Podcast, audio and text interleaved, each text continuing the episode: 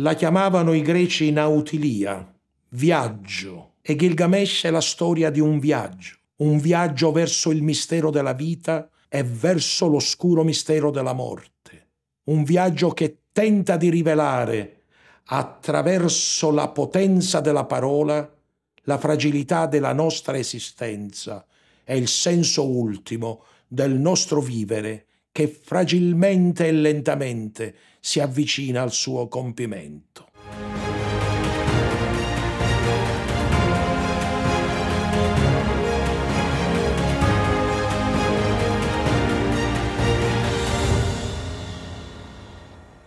La storia di Gilgamesh ha un destino particolare. Vorrei cominciare questa riflessione ricordando quello che Giovanni Pettinato, l'autore della più importante edizione del Gilgamesh, mi raccontò un giorno di autunno del 2000, quando insieme a Mario Luzzi e a Sergio Givone presentò alle Giube Rosse di Firenze il primo volume dedicato alla Mesopotamia della mia storia della poesia. Disse quella sera, mi trovavo nel deserto. C'era in corso una campagna di scavi. All'improvviso un buco dalla terra. Entrammo.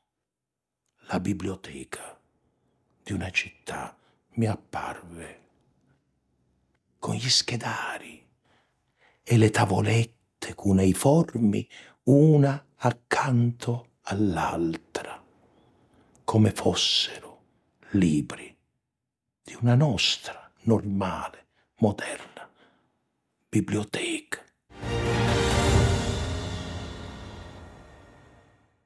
Come non cominciare parlando di Gilgamesh con la storia di un ladro e di un genio?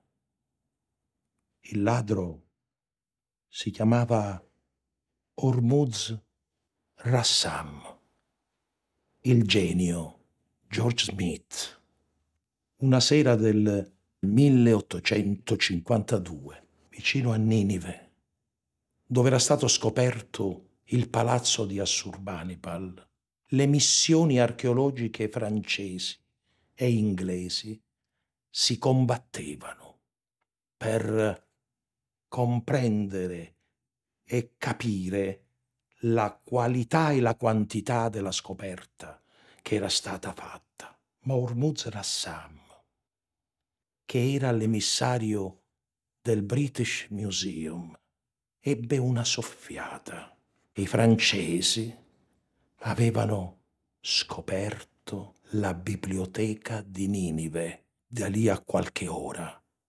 Avrebbero portato via tutta l'intera collezione di tavolette. Rassam non perse tempo. Organizzò una squadra di 50 operai. Si era di giovedì. Gli scavi riprendevano il sabato mattina. Nella notte tra giovedì e venerdì e una parte della notte del sabato, Rassam trafugò l'intera biblioteca di Ninive nel palazzo di Assurbanipal. Poche settimane dopo le tavolette erano già nei depositi del British Museum. Il British aveva un genio che si chiamava George Smith. Sin da piccolo aveva imparato la siro-babilonese e la significazione di ogni singola scrittura cuneiforme. Fu affidato a lui il compito di produrre qualcosa di nuovo dalla grande confusione di tavolette, migliaia, che erano state portate nel deposito. Furono queste tavolette divise secondo un ordine preciso. Alcune parlavano di economia, altri parlavano di geografia, altre di miti, di storie e su queste si soffermò l'attenzione di George Smith. Comprese che in quella enorme quantità di tavole cuneiformi era possibile scoprire una nuova dimensione della letteratura. Il lavoro di George Smith durò 20 anni.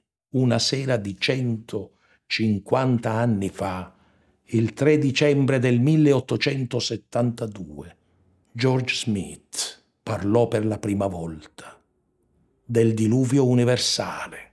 La conferenza fu fatta nella Società di archeologia biblica e per la prima volta una scoperta archeologica aveva confermato la veridicità del discorso biblico del diluvio. Secondo le parole stesse di Smith, cominciò a comprendere con un lavoro minuzioso che ogni narrazione autentica era composta da elementi vari, normalmente sei elementi, all'interno di una tavoletta. E la fortuna volle che una di queste tavolette quasi integra contenesse l'immagine della colomba che non ritorna, perché ritorna invece un corvo a raccontare al nuovo Noè la fine del diluvio universale. Passarono tanti anni, ma poco a poco George Smith, in dieci tavolette, seppe ricostruire tutta la saga di Gilgamesh fino al 1872. Gilgamesh non apparteneva alla cultura occidentale, è il più antico dei miti, la prima epopea della storia dell'umanità. Per caso vide la luce. Oserei dire, è una delle più alte forme di composizione della storia della poiesis.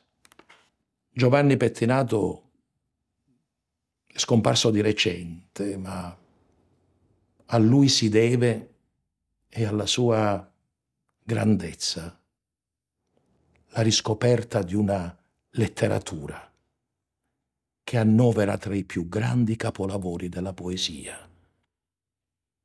L'Enuma Elis è il mito di Adapa, che anticipa il mito di Adamo del Genesi, sono un esempio lampante della grandezza di quell'opera poetica che appare nella terra tra i due fiumi, i fiumi delle origini, il Tigri e l'Eufrate.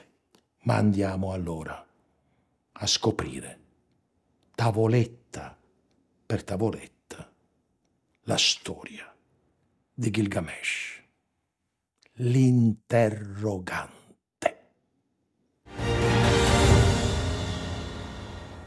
Di Gilgamesh, che vide ogni cosa, io voglio cantare, di colui che ogni cosa conobbe e di tutto fu esperto. L'intero universo percorse, perfetta, la sua saggezza. Egli vide cose segrete, scoprì cose nascoste ai viventi costruttore delle mura di Uruk, di luoghi splendenti.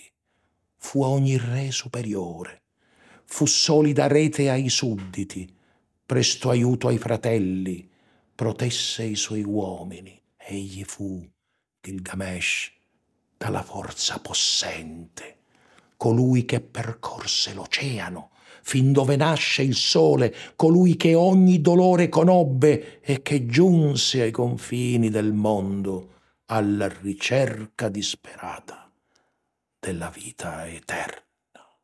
L'interrogante. Il primo Odisseo, il primo eroe che va in cerca dell'impossibile, il primo eroe che vuole sapere che cosa c'è oltre, che cosa riserva la vita, che cosa è la morte, che cosa produce il viaggio verso l'ignoto. Gilgamesh colui che per primo scende nel regno dei morti a interrogare il senso ultimo della vita. Ma come ogni illuminato sovrano, poco a poco diventa un tiranno, il suo io smisurato, la sua voglia di conoscere tutto, lo rende indifferente, crea nuove leggi contro l'universo morale del tempo, imprime per la prima volta nelle anime l'idea dello ius prime noctis, confonde i suoi sudditi, comincia ad essere odiato. E gli dei lo vedono e pensano Gilgamesh, cosa sei diventato? Un crudele tiranno. Ora, Odea, madre, crea qualcuno che a lui si opponga, crea il suo opposto che possa limitare, contenere la sua crudeltà. Uno specchio l'idea di qualcuno che sia lo specchio di quello che noi non siamo, perché nel momento nel quale la Dea decide di creare il suo opposto, cioè Enkidu, è chiaro e visibile che Enkidu e Gilgamesh siamo noi, dentro noi stessi nel nostro specchio dell'anima. Noi siamo ciò che non siamo, noi siamo l'opposto di quello che siamo. E allora gli dei creano Enkidu, un uomo primordiale, quello che è chiamato seme del silenzio, un guerriero dalla potenza divina, creato da un grumo di terra, tutto coperto di peli, pastore selvaggio, Enkidu comincia a brucare l'erba per terra, si sazia nelle fosse insieme alle bestie, egli stesso una bestia. Non c'è nessuno che possa vincerlo. È davvero quello che il testo chiama un Dio inferocito. E allora Gilgamesh, informato da un cacciatore, manda a lui la sapiente Shabkat, una dea che assomiglia a Istar, una ierodula celeste, perché possa, con le sue grazie di donna, cambiare per sempre quella natura selvaggia. Questa pagina, questo momento è davvero sorprendente il sesso in questa pagina che risale al 2000 a.C. è strumento di purificazione e di nuova essenza interiore. Il sesso visto e sentito e detto come un atto che conduce l'uomo a una dimensione umana e civilizzata. Al principio della poesia, la realtà di una dimensione così potente assume il senso davvero del sacro. Con chiarezza impertinente e profonda è raccontato il viaggio di Enkidu verso se stesso. Shabkat, lo vide l'uomo primordiale, il giovane la cui selvaggia virilità viene dal profondo della steppa. E il cacciatore disse, guarda, Shamkat, è lui, denuda il tuo seno, non lo respingere, abbraccialo forte, egli ti vedrà e si avvicinerà a te, sciogli le tue vesti affinché possa giacere sopra di te. Dona a lui, l'uomo primordiale, l'arte della donna. Allora, cresciuto lui nella steppa, tutto ciò che è selvaggio gli diventerà ostile, mentre egli sazierà con te le sue brame amorose. Enkidu giacque con Shamkat e la possedette e dopo essersi saziato del suo fascino volse lo sguardo al suo bestiame, le gazzelle guardano ora Enkidu e fuggono, gli animali della steppa si allontanano da lui, Enkidu infatti è diverso ormai, il suo corpo. È stato purificato. Le sue gambe, che prima tenevano il passo delle bestie, sono diventate rigide Enkidu non ha più forze e non cammina più come prima. Egli, grazie a lei, ha ottenuto l'intelligenza, il suo sapere è diventato vasto. Una pagina rarissima dove l'idea di un'arte della donna che toglie all'uomo le forze della oscurità e della violenza primitiva, fa restare davvero incantati. Enkidu ha perso tutto in fondo, si è avvicinato all'amico, ora è come lui e mentre tutto procede, ecco, Gilgamesh sente in un sogno che sta accadendo qualcosa. Madre mia, dice, io ho sognato Enkidu e lo amai come una moglie, lo abbracciai forte, lo portai a te e lo feci inginocchiare di fronte a te e tu lo trattasti come fosse tuo figlio. E la madre sapiente gli dice, un compagno forte tu riceverai. Lui può salvare la vita di un amico. La prima tavoletta si chiude così. La seconda tavoletta vede Shabkat che veste Enkidu, veste Enkidu il selvaggio e gli fa mangiare il pane, segno non soltanto di civilizzazione dell'uomo ma anche di divinità, e il bere, un liquore che è segno di regalità.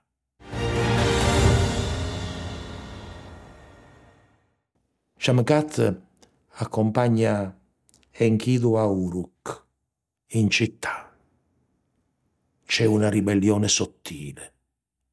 Sta pretendendo Gilgamesh da una giovane sposa lo ius prime noctis, nel momento nel quale comprende quel che sta accadendo. Enkidu non può accettare tutto questo considera sacra e inviolabile l'intimità sessuale e quindi affronta Gilgamesh e gli impedisce di entrare nella casa della sposa di turno. Si affrontano, vince Enkidu, che riconosce la superiorità di Gilgamesh, i due si innamorano. Gilgamesh chiede alla madre di adottarlo. Ecco il momento più alto, l'amicizia.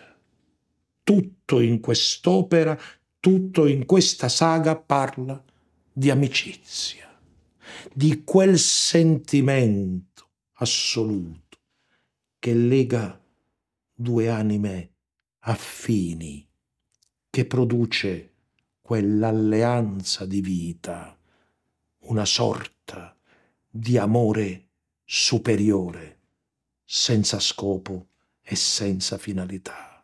Ora Enkidu e Gilgamesh sono la stessa persona, sono la stessa anima e procederanno insieme nella vita, perché una forma più alta d'amore hanno conquistato. Grazie a Shamkat e grazie a una dimensione di vita che sconosce la vergogna della nudità e del sesso. Però in Enkidu nasce uno strano tempo, il tempo della malinconia. Sa di non essere più se stesso, dopo avere conosciuto l'amore, in fondo qualcosa in lui è morto, si è persa quella identificazione alla natura che raramente si coniuga con la immediata civilizzazione. E allora decidono insieme di fare quello che gli eroi di ogni mito fanno, un viaggio per uccidere un mostro. E decidono così di andare nella foresta dei cedri per uccidere il mostro Kubaba. Nella terza tavoletta è raccontato questo viaggio, un viaggio che comunque Enkido teme, ha paura di quello che può accadere. Prega l'amico di ritornare sulla sua decisione, perché sente e dice che questo viaggio non deve essere fatto. E gli anziani dicono di sì, condizione che Enkidu protegga il re. La quarta tavoletta, breve, racconta dei timori di Enkidu, del senso di angoscia che Enkidu sente. Enkidu è il primo tra tutti gli eroi che vive uno stato di profonda ansia, uno stato di timore impotente, uno stato di interiorità collassata dal nulla che in lui si fa sempre più spazio. Ha perduto la forza del tempo, non è preparato al nuovo che in lui è nato. E allora sogna di essere schiacciato da una montagna, sogna della morte che cade dal cielo, sente oscuri presagi, si perde nella sua malinconia. La quinta tavoletta vede come al solito l'uccisione di Kubaba ma come accade in ogni mito. Un mostro, un esempio e una immagine della primordiale oscurità produce sempre una maledizione. E Kubaba, mostro oscuro, maledice i due assassini. Uno di voi due morirà. Non raggiungerete mai insieme la vecchiaia e non abbia più Enkidu amici dopo Gilgamesh e non abbia più Gilgamesh amici dopo Enkidu. Kubaba indica ed evoca la morte. Non sa se la morte coglierà Enkidu, non sa se la morte coglierà Gilgamesh. Ma nel gioco di questa avventura. Il ritorno è che la morte si fa presente e diventerà la protagonista dell'opera. Ma è nella sesta tavoletta che accade l'impensabile.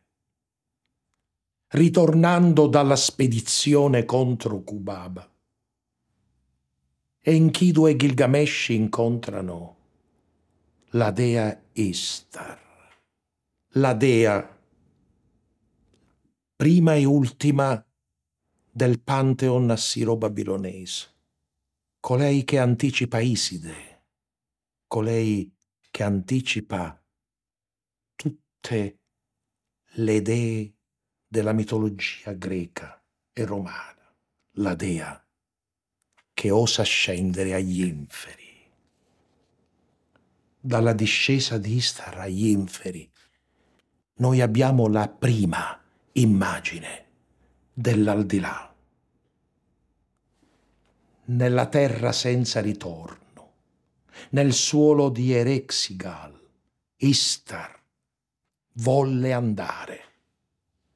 Volle andare nella casa delle tenebre, nella casa dalla quale non esce colui che vi entra, per la strada dalla quale non c'è ritorno, nella casa dove tutto è privo di luce, là dove polvere è il nutrimento e il cibo è fango, e nessuno li vede, e tutti siedono nell'oscurità e sono vestiti come gli uccelli e sopra i battenti e sul chiavistello è distesa la polvere, il luogo da cui nessuno ritorna, dirà Shakespeare, il luogo ignoto di cui nulla sappiamo perché nessuno è mai venuto a raccontarci che cosa c'è dopo la morte. E diventa questo il tema fondamentale della saga di Gilgamesh. La dea Istar si ferma al centro della via, apertamente chiede a Gilgamesh di fare l'amore. Vuole possederlo, vuole diventare dea ancora una volta attraverso di lui. Gilgamesh si rifiuta. Enkidu la offende. E Istar dice la maledizione finale, quel toro celeste che ogni cosa distrugge manderò fra di voi e che la morte sia il prezzo che dovete pagare a questo rifiuto. Il toro celeste improvviso viene potente e furioso, ma Enkidu seppure nella malinconia, seppure privato dall'amore della ferocia, rimane sempre il più forte e il toro celeste è ucciso. E il giorno dopo il divino Enkidu disse a Gilgamesh, fratello mio, oggi ho sognato che gli dei si riunivano e Anu il sommo diceva, hanno ucciso costoro il toro celeste, il divino Enkidu muoia, resti in vita, il divino Gilgamesh.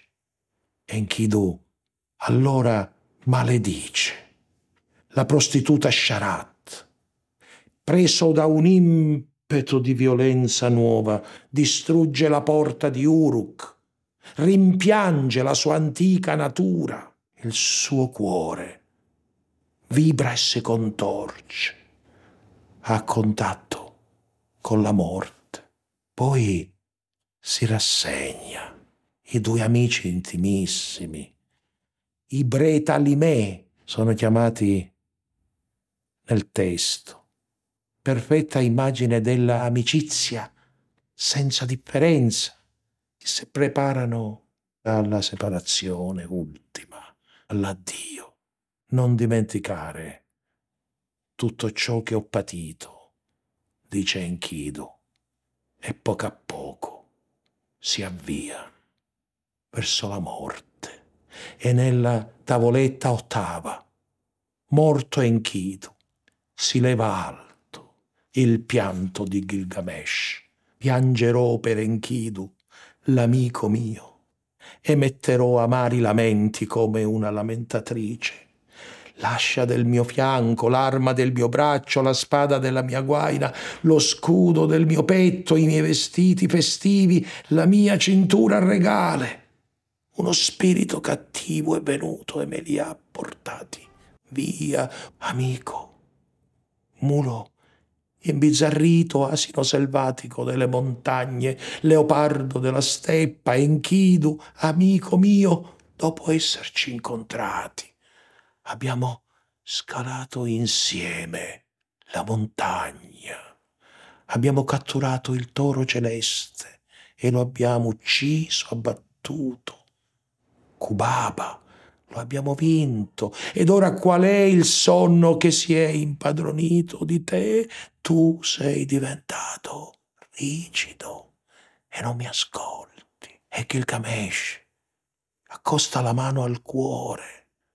Ma questo non batte più, allora ricopre la faccia del suo amico come quello di una sposa, come un'aquila, comincia a volteggiare intorno a lui come una leonessa i cui cuccioli sono stati presi in trappola. Va avanti e va indietro. Questa è la morte. Un chiudere gli occhi, un ritornare, un nulla, di cui nulla sappiamo. Ma perché? Non sapere. E allora dalla tavoletta nona, costruita e composta da George Smith, sappiamo del suo viaggio agli inferi, che il Gamesh è il primo a scendere nel regno dei morti, è il primo ad affrontare la sua catabasi, è il primo a raccontare il senso di una esistenza che dalla sua fine deve ritrovare il principio. Il viaggio, le fermate, le soste e un progressivo avvicinarsi al mistero, quello che tocca Gilgamesh. Incontra per primo l'uomo scorpione, una sorta di guardiano della terra del nulla. Vede il suo aspetto selvaggio. È diventato come Enkidu nel suo viaggio, coperto di pelli, i capelli scompigliati, il corpo consunto.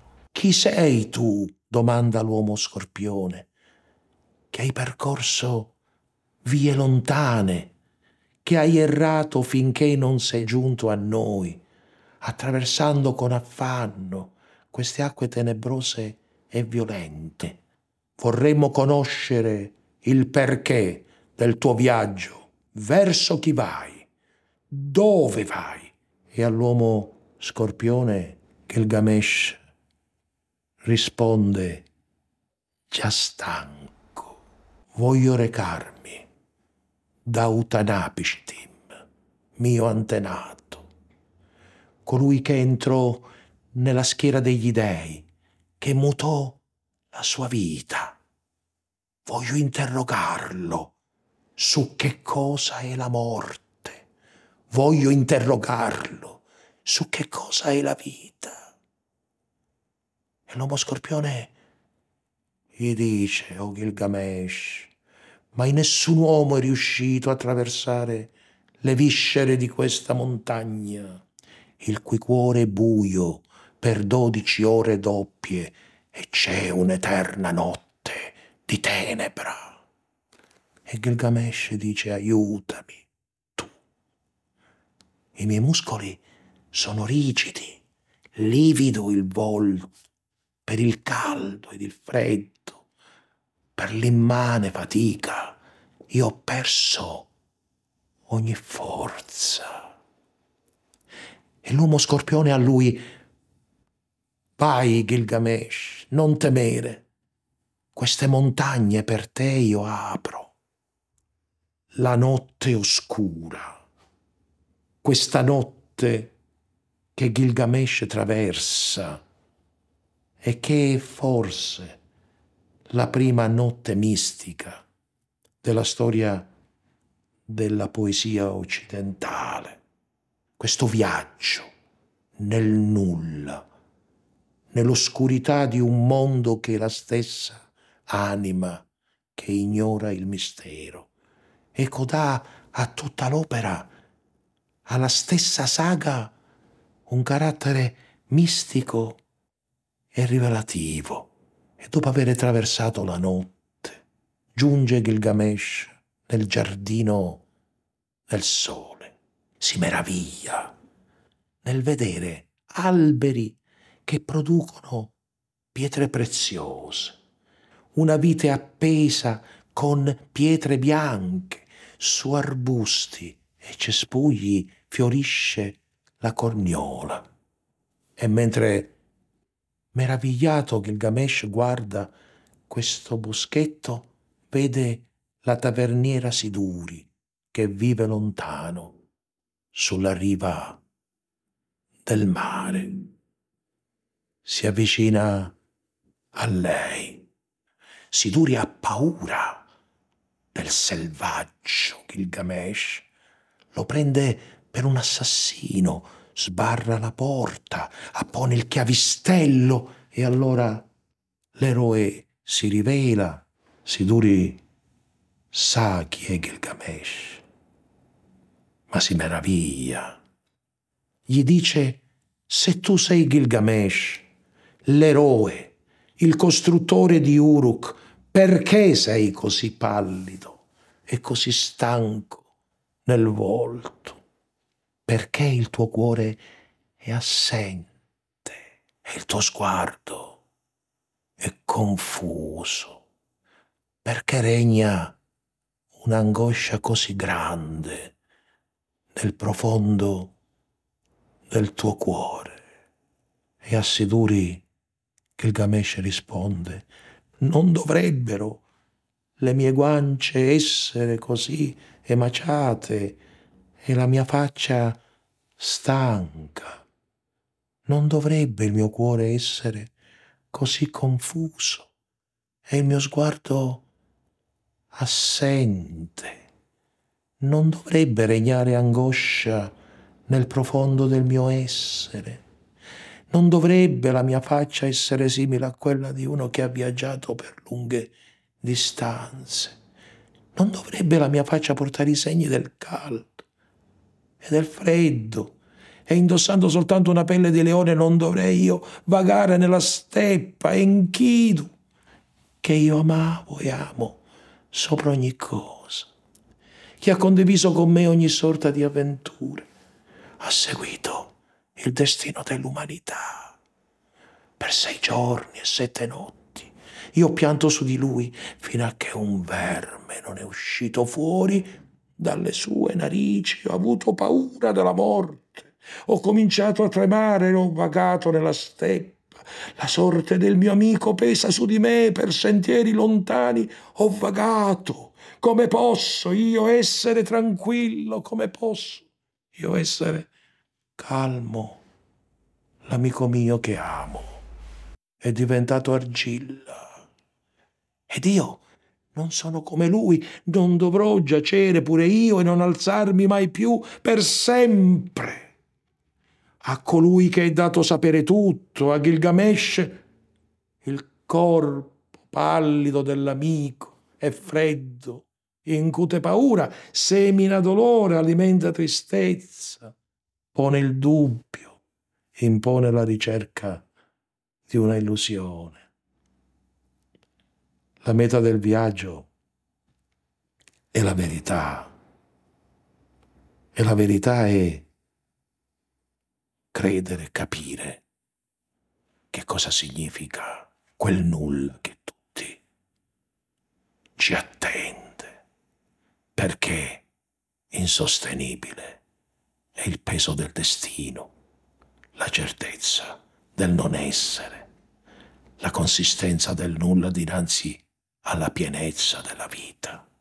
Difficile il viaggio, dice la dea, piena di insidie la via, e nel mezzo vi sono le acque mortali che impediscono la navigazione. Una volta raggiunte le acque mortali, che fare? Siduri lascia che Gilgamesh attraversi la sua porta gli indica lontano Urshanabi, il traghettatore. Chiede a lui, Gilgamesh, di traversare il mare della morte e presto sarai portato alla presenza di Utanapishtim. Chi è Utanapishtim? È un eroe come lui. È il Noè mesopotamico. È colui che ha salvato l'umanità dal diluvio, colui che ha costruito l'arca. Ma appena lo vede, Utanapishtim ha pietà di Gilgamesh. Perché vuoi prolungare il tuo dolore? Perché ti sei agitato tanto? Che cosa hai ottenuto. Hai soltanto riempito di angoscia il tuo cuore. Hai soltanto avvicinato il giorno lontano della verità. Questo dice Utanapishtim a Gilgamesh. E insieme a questo rivela la verità della vita l'essenza della nostra esistenza, fondata sulla fragilità, sulla leggerezza e l'inconsistenza, sull'impermanenza, sul nulla del tempo, sul nostro essere destinati al nulla, sin dal principio. E nelle parole del Dio si rivela. Il canto oscuro del cuore mesopotamico. L'umanità è recisa come canne in un canneto, sia il giovane nobile come la giovane nobile sono preda della morte, eppure nessuno vede la morte. Nessuno vede la faccia della morte, nessuno sente la voce della morte. La morte malefica recide l'umanità. Noi possiamo costruire una casa, possiamo costruire un nido, i fratelli possono dividersi l'eredità, vi può essere guerra nel paese, possono i fiumi ingrossarsi e portare inondazione, ma la nostra vita è somigliante alle libellule che sorvolano il fiume. Il loro sguardo si rivolge al sole e subito non c'è più nulla come si assomigliano l'un l'altro. Il prigioniero è il morto. Nessuno può disegnare la sagoma della morte. L'uomo primordiale è un uomo prigioniero. Quanto, quanto resta di noi? La vita, la sua fragilità è somigliante a una libellula che si posa sulle fragili onde di un fiume, quel poco di luce che traspare dalle sue ali. Questo è il riflesso della vita, una metafora di una bellezza inaudita di una intensità simbolica unica.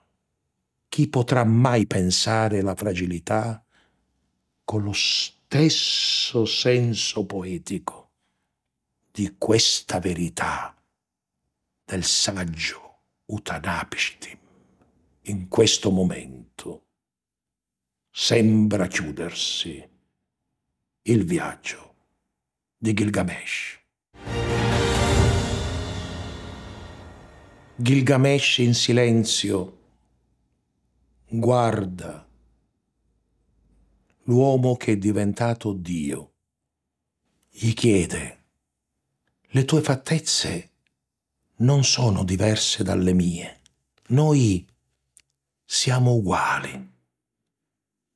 Ma tu dimmi, come sei entrato nella schiera degli dei, ottenendo la vita eterna.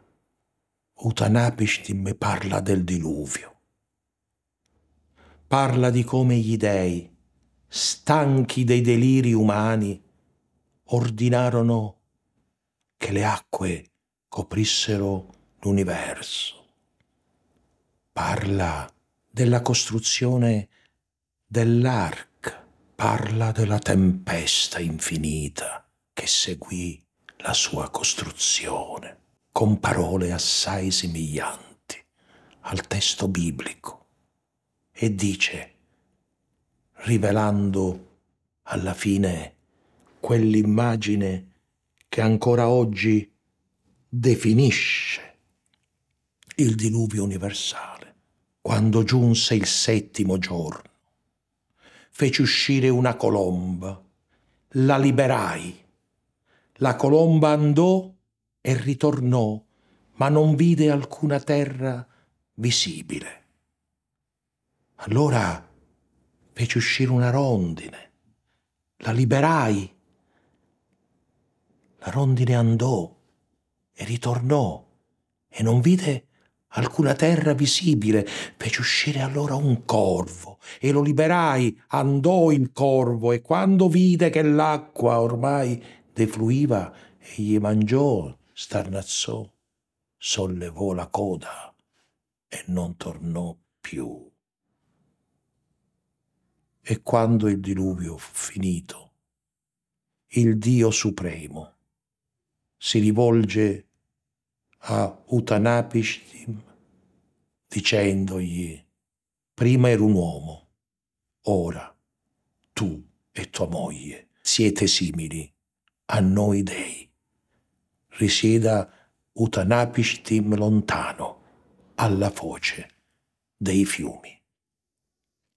Questa è la storia del diluvio.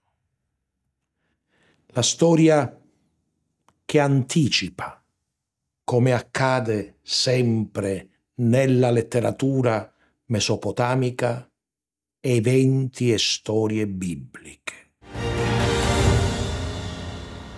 Ma la storia di Gilgamesh non è ancora finita, perché ancora ci illudiamo che sia possibile un'altra dimensione. Utanapishtim dona a Gilgamesh la possibilità di due illusioni, che la più feroce delle decisioni, perché crea una sorta di colpa in colui che le vive e le sente. Non dormire per sette giorni, gli dice Utanapishtim. Se riuscirai in questa impresa, avrai la vita eterna. Utanapishtim ordina che siano posti i pani alla fine di ogni giornata accanto a Gilgamesh al suo risveglio. Il primo pane del primo giorno è già duro e il pane dell'ultima notte è ancora morbido. Gilgamesh non è riuscito a superare la prova del sonno. Disumana questa illusione. Ma ancora altra illusione lo attende.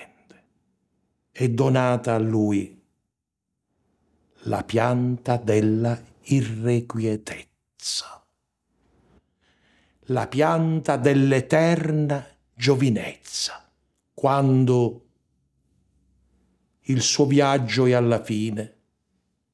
Eutanapishtim da lontano vede l'eroe andar via.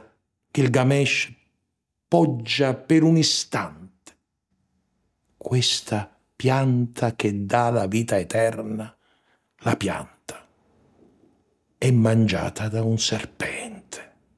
La terza illusione. Utanapishtim dona a Gilgamesh gli strumenti divini, il Mekku e il Pukku.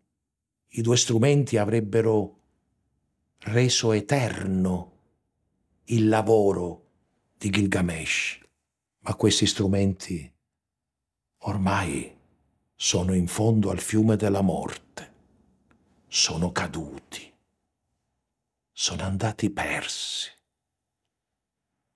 E nella dodicesima tavoletta Gilgamesh dispera per la perdita di tutto per la perdita degli strumenti divini, per la perdita della pianta della irrequietezza, per la perdita del suo sogno di conoscenza.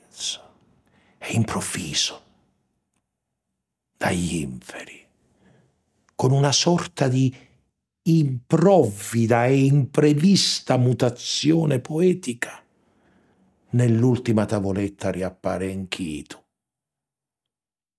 egli tenterà di ritornare negli inferi per pregare gli dei a che possa egli riportare questi strumenti a, al suo amico.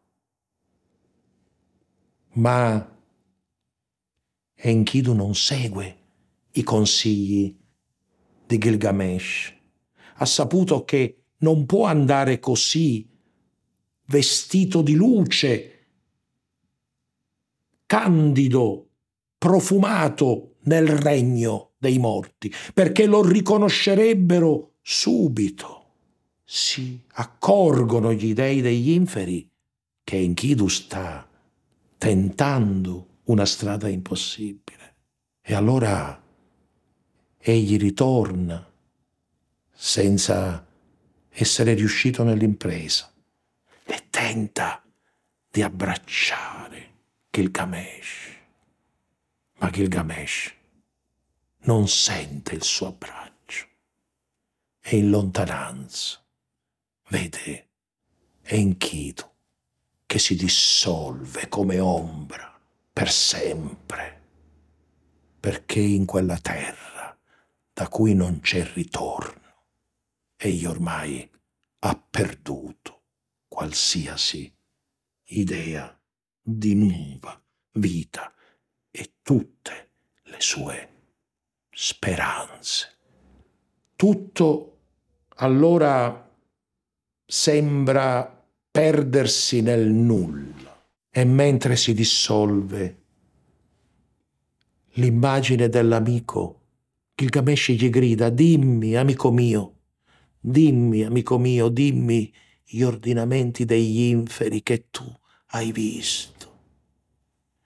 E da lontano, come ultima voce, Enkidu gli grida, io non te li posso dire, amico mio, non te li posso dire. Se io ti dicessi gli ordinamenti degli inferi che ho visto, allora tu ti butteresti giù e piangeresti. Io voglio buttare giù e piangere. Il mio corpo che tu potevi toccare e del quale il tuo cuore gioiva. Il mio corpo è mangiato dai vermi come un vecchio vestito, il mio corpo che tu potevi toccare e del quale il tuo corpo gioiva. È come una crepa del terreno piena di polvere. Ahimè, ahimè, io non sono altro che polvere. E Gilgamesh, seguendo il grido di Enkidu, si buttò nella polvere e gridò, ahimè, ahimè, se questi sono i decreti degli inferi, che senso ha vivere? Che cosa è la vita eterna? Quale illusione mi muove? Gilgamesh ritorna e sarà un grande re. Ma che cos'è la vita eterna? Esiste una vita eterna.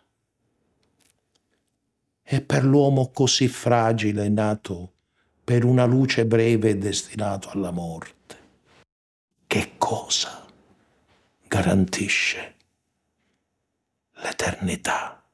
Ed è qui che si apre uno spiraglio di struggente bellezza, una intuizione che rende l'ultima pagina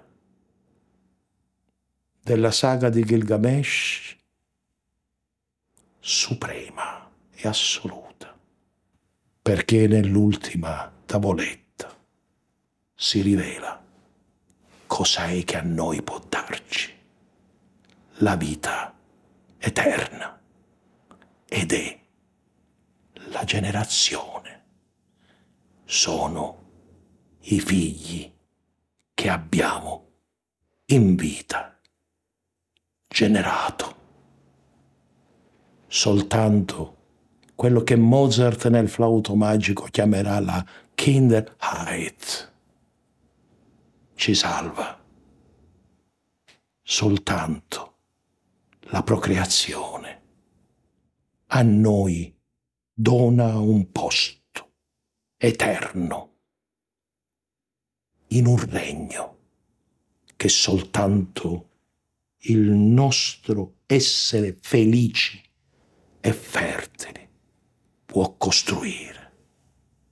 E con questo inno sublime si chiude la storia di Gilgamesh. Hai visto colui che ebbe un solo figlio? L'hai visto? Sì, l'ho visto. Egli piange amaramente vicino al chiodo piantato nel muro. Hai visto colui che ebbe due figli? L'hai visto? Sì, l'ho visto. Egli siede su due mattoni e mangia pane. Hai visto colui che ha generato tre figli? L'hai visto? Sì, l'ho visto. Egli beve acqua da un otre. Hai visto colui che ha generato quattro figli? L'hai visto?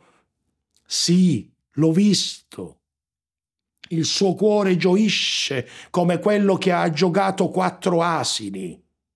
Hai visto colui che ha generato cinque figli? L'hai visto? Sì, L'ho visto come un buono scriba, egli è servizievole, eretto ed entra facilmente nel palazzo. Hai visto colui che ha generato sei figli? L'hai visto? Sì, l'ho visto. Il suo cuore gioisce come quello di un fattore.